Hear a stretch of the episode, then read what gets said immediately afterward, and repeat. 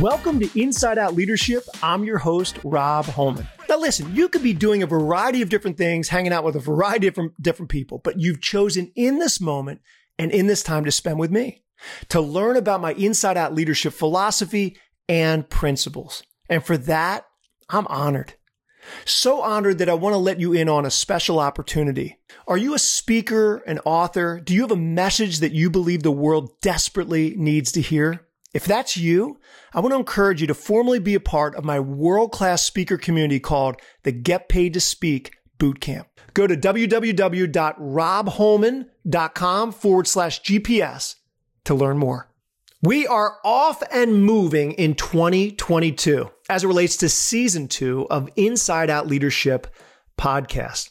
Now, if you happen to miss last month's episode, it was with my good friend David Kiley. His story was a compelling one, one filled with tremendous adversity and obstacles and challenges that he took head on and faced, only to become and as a natural result, coming out of it, a nine times Paralympic gold medalist and wheelchair basketball legend. Now, next month, in the month of June, I just interviewed Ifra Fez.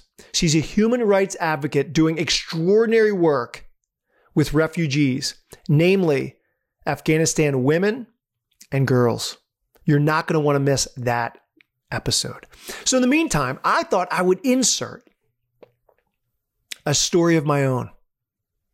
A time just a few years ago where I had something rock me to the core, shake me and shake everything that can possibly be shaken. I'm going to be honest. I'm going to be truthful. And I hope that this story will help encourage you on your inside out leadership journey. Enjoy. A few years ago, my company was gearing up to host a large regional leadership conference. I had the joy of leading a substantial team through a six month planning process. You can imagine six month planning process where there was cohesion, there was unity, dare I say, an amazing anticipation for the conference to impact, influence the leaders that we had set out to impact and influence.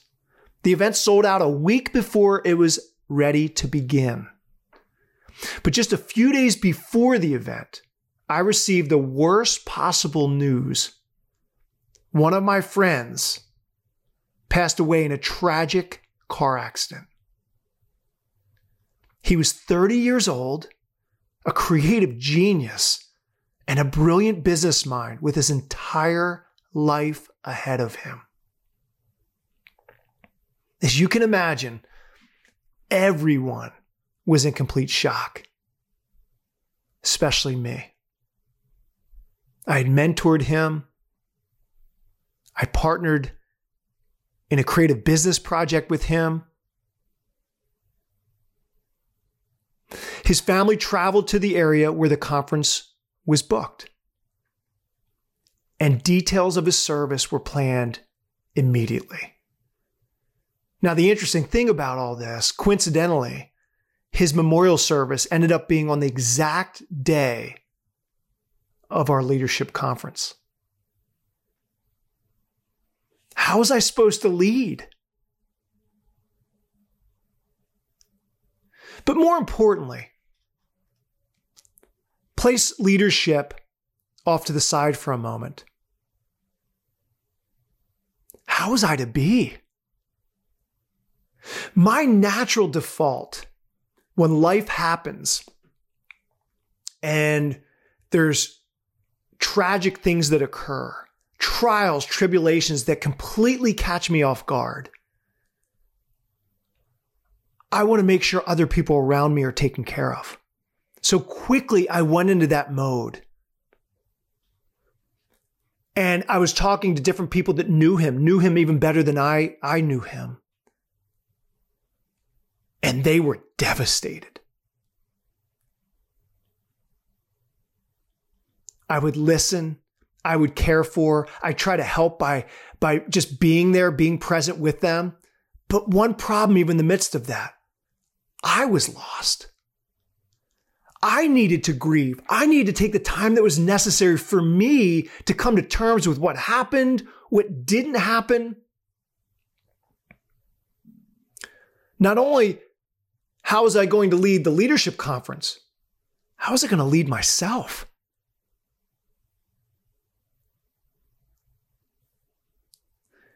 You know, I found myself in a place where I couldn't even draw on prior life experience. I'd never gone through anything quite like this. With major leadership decisions looming, whether the conference would go on,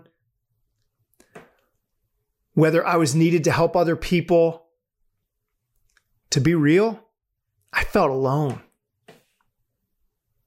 because I was hurting. I needed help.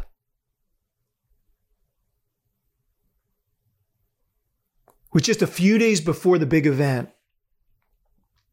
I felt an urge to set my emotions aside and to focus on the overall goal for the conference. Now, here's the deal a big part of me wanted to reason my way through and shift into getting things done based on the facts and the data given to me. But I knew that couldn't get me through. I knew I needed more. So all of a sudden, I took necessary time just to be by myself, to talk to God, talk to some of my friends, family members, be able to share openly about how I felt, what I was thinking. I'm so glad I did. You know, one lesson learned in the midst of this, not just as a leader, but as a human being, always be led by your heart.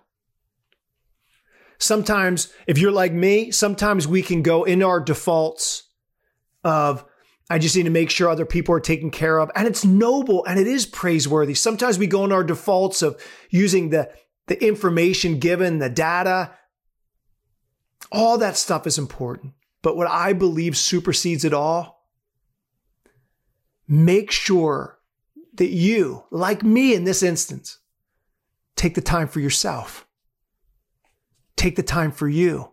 Because at the end of the day, we can only give what we got. And if we're running around trying to take care of all these other people, making sure they're taken care of, make sure they're heard, make sure they're, now again, it's not bad. It's a good thing. But at what sacrifice? When we take the quiet time just to be by ourselves, to reflect, to have a little bit more clarity, to maybe call upon some people that can help us. Now, all of a sudden, it's a healthier part of the grieving process can surface. We gain more clarity and less confusion. We encourage and are encouraged by other people and the support that they bring and give to us. Therefore, we can give that more way to other people that we have a chance to serve.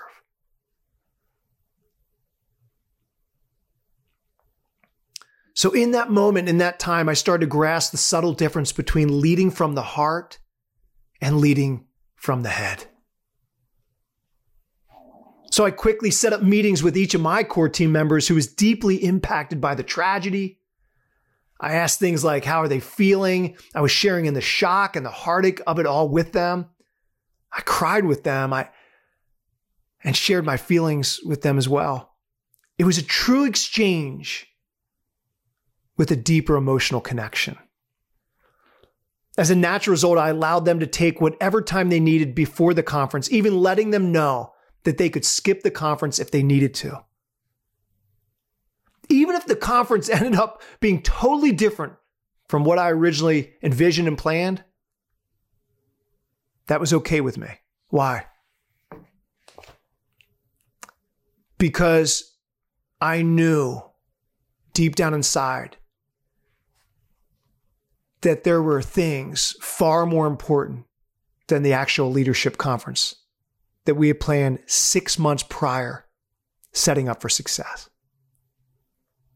Some tour team members decided to actually back out of their role with the conference, which I was okay with. I released them to do so. outcomes aside, I completely embraced the new process. As I talked with each person, spent time with each person on the team, I started to get a deeper sense of what to do next. I, a clear direction solidified. I knew we would fill the now vacant roles with other people. Wouldn't you know, I had people step up that would never fill those roles otherwise.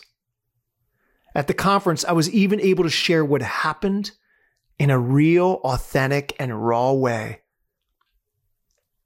and how I actually decided to lead through this time. Now, here's the interesting thing as I did that, don't you know that my topic, not only was I the facilitator of the overall conference, but I was the opening keynote speaker. My topic for that day, which was not pre planned, was called this A vision worth dying for is a vision worth living for. During the course of my talk, I was present, I was empathetic, I was real. And it's still to this day, in over 20 years of professional speaking, one of the most memorable talks and times I've ever had in my entire life. It wasn't about leading from my mind, it was about leading from my heart. The impact and influence I had on those that experienced me that day and experienced the conference that day are still difficult, too difficult to put into words. You know, shortly after my talk, I proceeded to walk 200, approximately 200 yards up the road to the memorial service to meet his parents, my friend's parents, friends, and even other conference participants that had also joined with me in the effort.